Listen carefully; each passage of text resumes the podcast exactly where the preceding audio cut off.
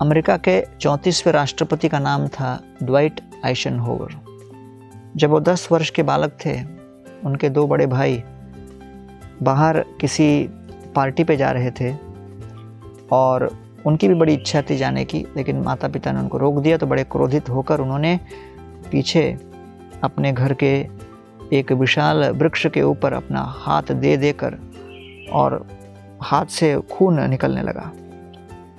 उनकी माता चिंतित हो गई और कहने लगी कि बेटा, जो व्यक्ति क्रोध पे नियंत्रण करे, वो वास्तव में किसी बहुत बड़े राजा से भी अधिक पराक्रम का प्रदर्शन करता है। और आप जिसके ऊपर क्रोध करते हो, उसका तो आपसे कोई लेना देना नहीं। और आपके क्रोध के प्रदर्शन से हानि होती है तो केवल आपकी ही, इसलिए भविष्य में कभी भी क्रोध करने से पूर्व इस प्रकार का विचार और मनन अवश्य कर लेना।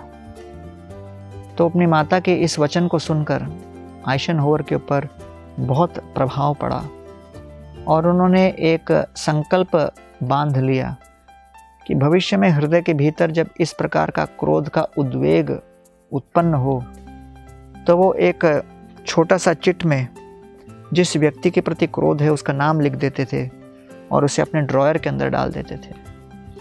और इससे उनको उस क्रोध से कुछ छुटकारा मिलता था। और जब वो अमेरिका के राष्ट्रपति थे, तब भी कई बार इस प्रकार के प्रतिद्वंदियों के प्रति क्रोध का अनुभव करके वो यही कार्य कर रहे थे। और इसीलिए हम देखते हैं कि क्रोध हमारा बड़ा खतरनाक वैरी है। इसके ऊपर नियंत्रण करना हमारा कर्तव्य है।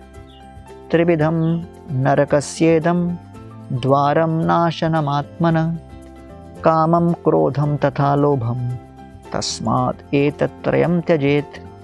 काम, क्रोध और लोभ पर हमें विजय प्राप्त करना है। ये न के न प्रकारेण।